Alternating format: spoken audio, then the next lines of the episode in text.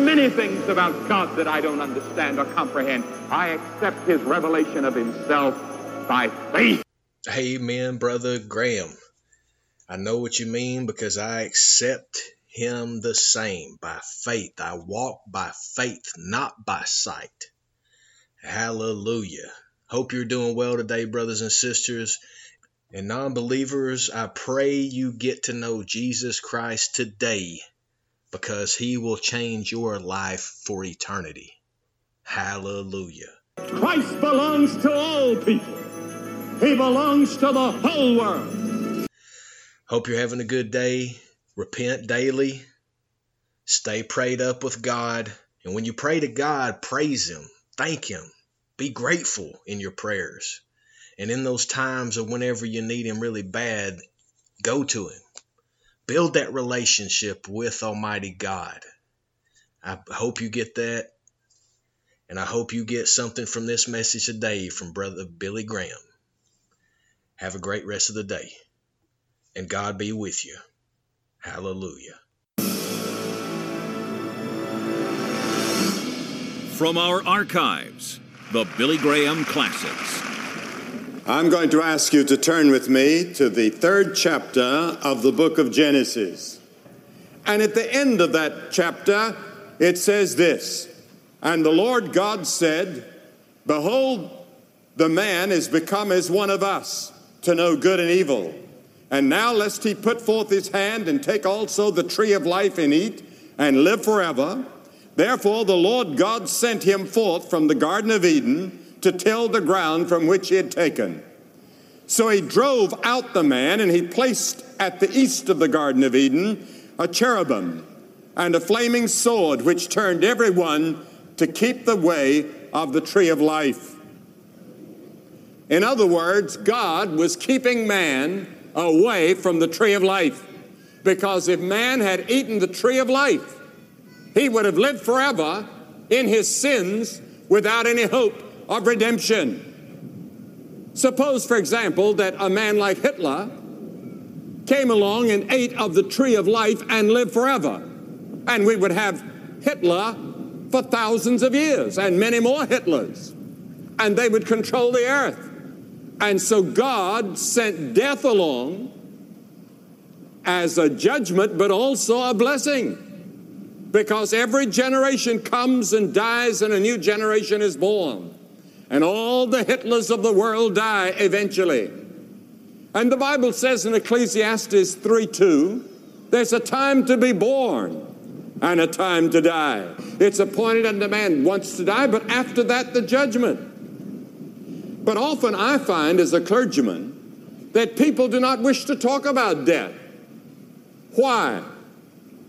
In America, 17 year olds, by the time they're 17, have seen an average of 15,000 murders on television. And there's a rash of bestsellers on death right now. And some think of death as a period of life. Sir Winston Churchill once said, The older you get, the more sleep you need. Finally, you sleep all the time. In life, there are many avenues, he said, but all lead to that all embracing death. And I want to ask you tonight are you prepared to die? Have you made any preparation at all for your death? Oh, yes, maybe financially you have.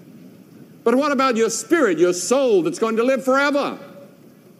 Have you made a study of it? Oh, it occupies a lot of your thinking. I know that. But the loss and the severance of things you love do not like to leave behind family and friends. And for others, it's not only a time of life, but it's a question mark. Death ushers in so much uncertainty, and we ask ourselves, why, why, why? You see a young man cut down in the prime of life, and you ask why. Or you see a boy or a girl, and you ask why. Why does all this have to happen? Part of it is the terror and the fear of the unknown. People never like to be unprepared. They're anxious about the future. And I want to quote one passage from Amos, the fourth chapter, that says, Prepare to meet thy God. Are you prepared? If you're not prepared and have a doubt about it, pick up the telephone and call the number on your screen. There'll be counselors there that will talk to you about how you can prepare to meet death and judgment. Now, we want to soften the reality of death. We don't want to talk about it. Some of us don't want to think about it. So we have a lot of cosmetics and facelifts and the frantic search for the mythical fountain of youth that goes on. But I don't want to turn tonight to the psychologist or the sociologist or the medical students, but to the Bible. What does the Bible say about death? First, the Bible says that death is an enemy of man and God. Paul calls it an enemy. He says, First Corinthians 15, the last enemy that shall be destroyed is death. Now, it's an enemy to God because God never meant for man to die.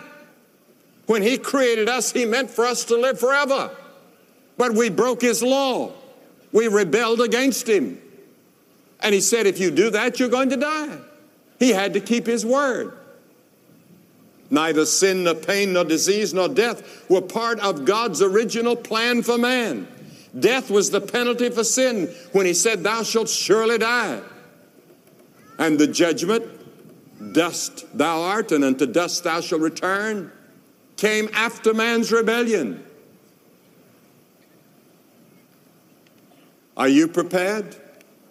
And then, secondly, the Bible teaches that this enemy of death is going to be destroyed. 1 Corinthians 15 26, the last enemy to be destroyed is death. When we were touring Russia this past year, and we went to these great Orthodox cathedrals, and it was my privilege to preach in them the gospel, just like I do here. And in the Soviet Union, I had a theologian from the Theological Academy in Leningrad say to me in the car as we were riding along, he said, Mr. Graham, he said, I would like to see you put more emphasis on the resurrection of Christ because he said, if Christ be not risen, our faith is in vain. And I thought to myself, here I am learning at the feet of a man in the Soviet Union about the resurrection of Jesus Christ. Now, some people question the resurrection in this scientific age, but Arnold of Rugby, said, I know of no fact in history of mankind which is attested by fuller and better evidence of every sort. Sir Edward Clarke, the English High Court judge, said some time ago, the evidence of the resurrection I accept unreservedly as fact. Over and over again in the High Court, I've, a, I've secured a verdict on evidence not nearly so compelling. Many of our scientists believe in the resurrection of Jesus Christ. Now, thirdly, the Bible teaches that this enemy of death has already been defeated. Already defeated. Paul says, O death, where is thy sting? O grave, where is thy victory? By death and resurrection of Christ, he said, I am he that liveth and was dead, and behold, I am alive forevermore, and have the keys of hell and death. Think of it. He has the keys of hell and the keys of death. Now, what is this defeat of death? Paul likens it to a poisonous insect whose sting has been withdrawn. He says the sting of death is sin. Now, I want you to think about death for a person who does not know Christ, for an unbeliever. Disc jockeys are reviving that old pop song of David Clayton Thomas, which goes, And when I die, I pray there ain't no hell. But the Bible teaches there will be a judgment. And you cannot read the Bible and miss the references to hell. And I don't see how a clergyman can preach without talking about it because it's so much in the scriptures. And the one that taught so much about it is Jesus, more than any other person in the Bible. To be in hell is to be out of the presence of God. What is hell? I'm not going to give you my imagination. I'm not going to do what some have done in the past and use their imagination to frighten people. We ought to be frightened. But I want to tell you what I believe the Bible teaches. There are three words that describe hell in the Bible for me. One is fire. For our God is a consuming fire, says Hebrews 12. But the Bible also teaches that fire is used symbolically. It says, Our tongues are set on fire of hell. That doesn't mean literal combustion in James, it's symbolic. And Jesus used this symbol over and over. I believe that the fire is a thirst for Almighty God that can never be quenched. You'll go out into eternity thirsting for God and you can never find Him. And you can never find the fulfillment that you missed in this life. And then, secondly, the word darkness. The Bible says God is light. And Matthew 8 12 says, But the children of the kingdom shall be cast out into outer darkness. Hell is called outer darkness. It's separation from God in darkness. That's the reason those that go to hell will not see anybody else. It'll be too dark. You're not going to go down there and set up a nightclub and have a big time and have beautiful golf courses and all the rest of it, as some people think. No. It's separation from God, from darkness, from, from light. And then the uh, third phrase that Jesus uses is the second death. God is life. It is separated from life. And death and hell were cast into the lake of fire. This is the second death, Revelation 2014 says. You die the first time naturally, your body dies. Now your soul, your spirit is still alive but it's dead. It's dead toward God, just like it is tonight. There are thousands of people here in this audience in South Florida tonight whose spirit is dead toward God. Your body is alive. You go to church. You're religious, as most people are around the world. You go to India and you'll find more religion than any country in the world. But deep in your heart, you don't really know Christ. You haven't made your peace with God. Now, God doesn't take any delight in hell. He didn't create hell for you. He made hell for the devil and his angels.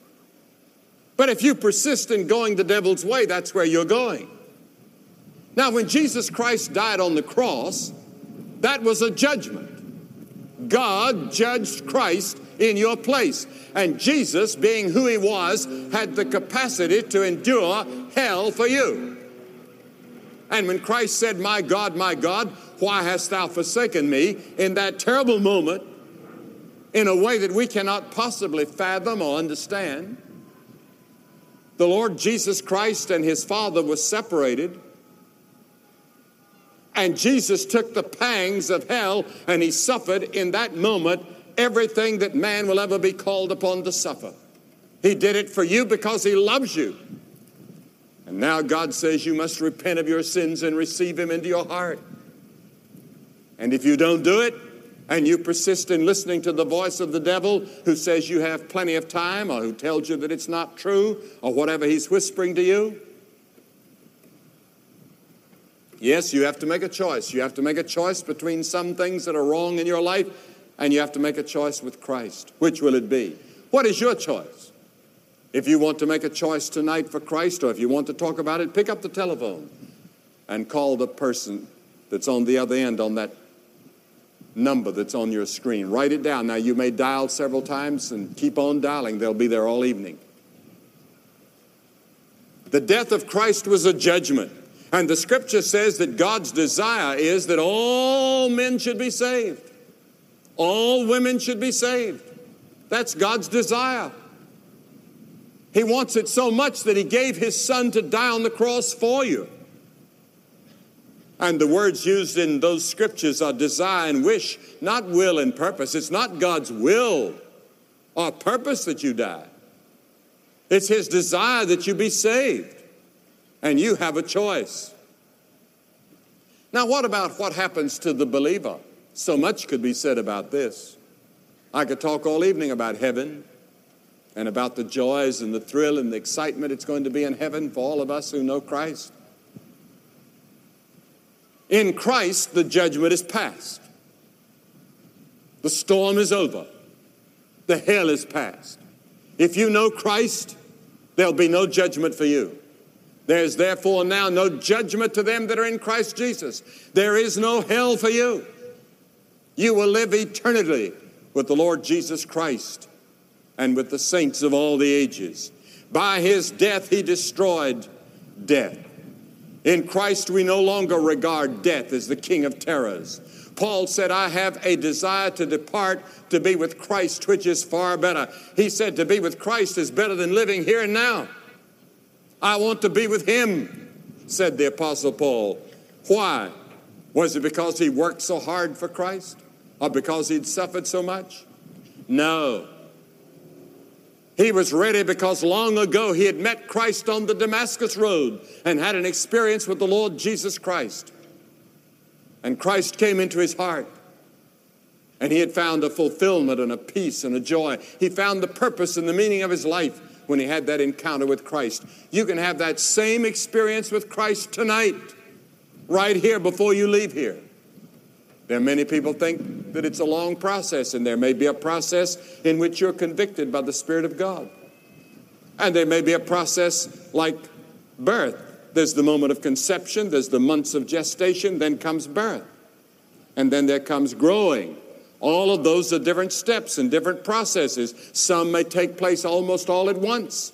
We do not know how the Holy Spirit works at that point in each individual life. Sometimes it's individual. But tonight you need to take a step to Christ and make sure.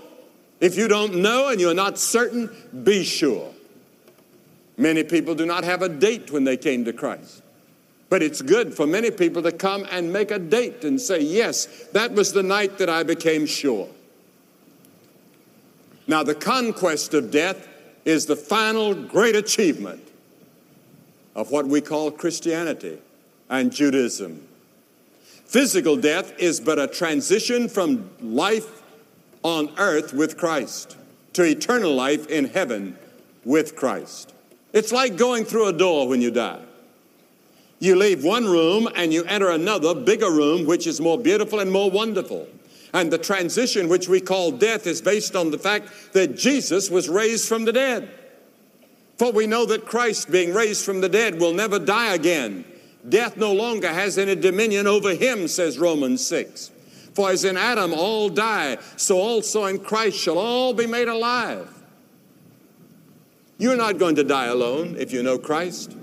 I believe, as I said in a book that I wrote on angels, that there is a death angel, and that angel comes and takes you by the hand and leads you into the presence of Christ.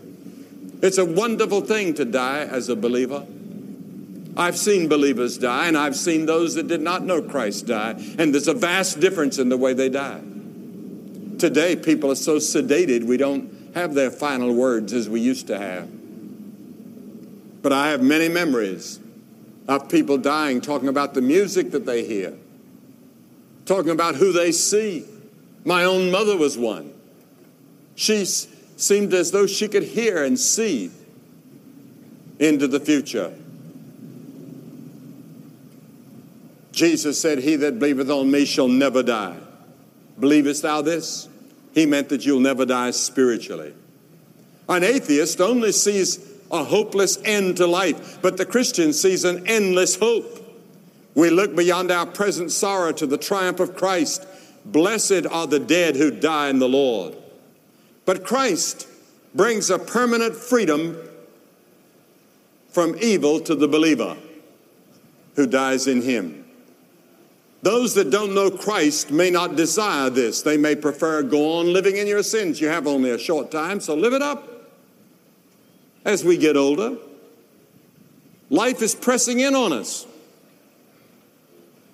Get all you can out of it now. That's the philosophy of many here in South Florida, as well as all over the world. You don't have long. You'll be in eternity. And the decision you make tonight may decide where you'll be. Do you know Christ? The word depart, the Bible uses the word depart. You see, the Bible teaches that we're citizens of two worlds now. I'm a citizen of the United States, but I'm also a citizen of heaven. I'm a citizen of another world, heaven, and that's where I'm going. And I'll be there. It won't be too many months or years before I go. The vast majority of my life has already been lived. My record has already been made. I don't have very much longer. I know that. I don't plan to retire. I feel like I'm 18 years of age, but I know that I'm not. I can look at the x rays when they take the x rays and see deterioration of a bone here and there through something that I don't even know what it is. I can't feel it, but I know at some point I'll feel it that'll start having its effect on the body. We all die. I'm not going to escape it. I don't want to escape it. I want to go. Because to be with Christ is far better than to be even in Florida.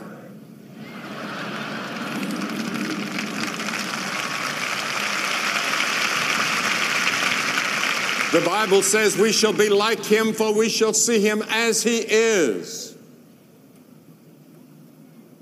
Napoleon once said, I die before my time, and my body will be given back to the earth to become the food of worms. Such is the fate soon of the great Napoleon. What a contrast to the words of Job. He said, I know my Redeemer liveth, and though after my skin worms destroy this body, yet in my flesh shall I see God. I'm looking forward to seeing him face to face. There's an old English prayer that says, Lord, grant that my last hour may be my finest hour. Paul said, I've fought the good fight, I've finished the race, I've kept the faith. An Anglican bishop of the last century said, I hope when I come to die, I shall not have to say, I wish I had loved Christ more. I'm going to ask you tonight to make sure that you're ready. What do you have to do? Father, mother, senior citizen, boy or girl.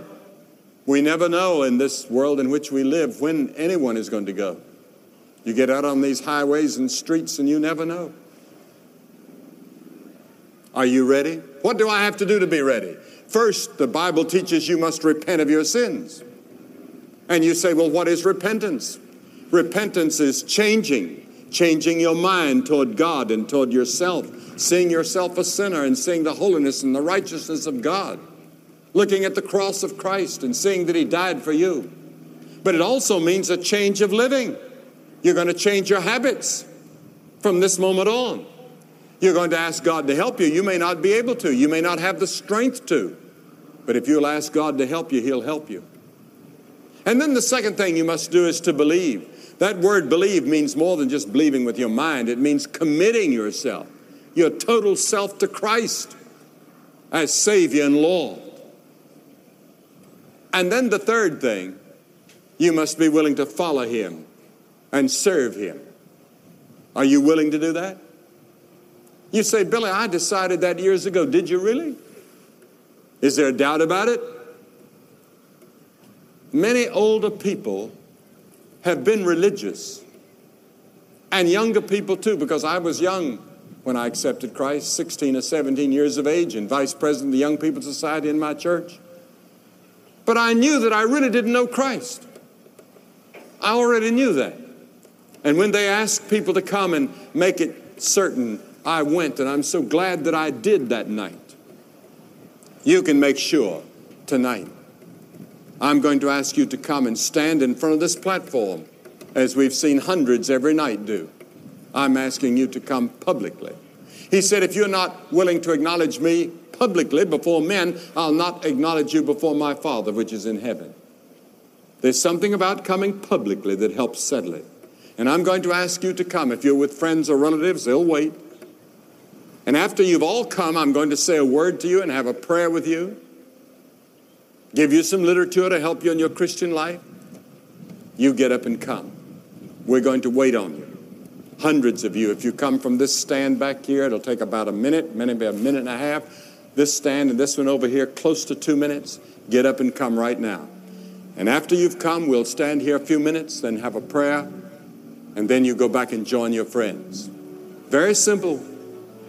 but very important because your whole eternal future may hang on what happens tonight.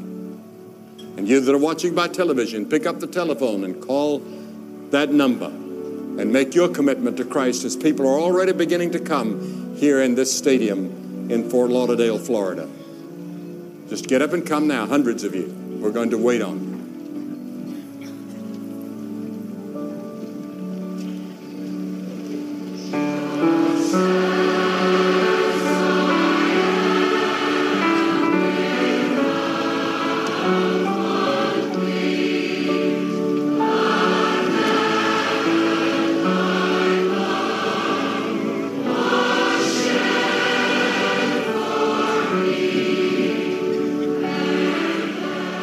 Many hundreds are making their commitment to Jesus Christ here at Lockhart Stadium.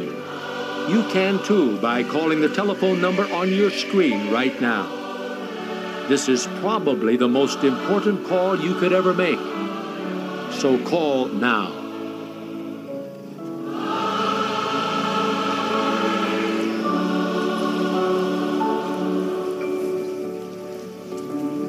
You that are watching by television, you can see that here in Fort Lauderdale, Florida, many hundreds of people are coming to make their commitment to Christ, to make sure that they know Him as their Lord and Savior. You can make sure where you are. You may be in a hotel room, maybe in your bedroom, living room, maybe in a bar somewhere. I don't know where. You can say, Yes, Lord Jesus, come into my heart. And be sure and go to church next Sunday.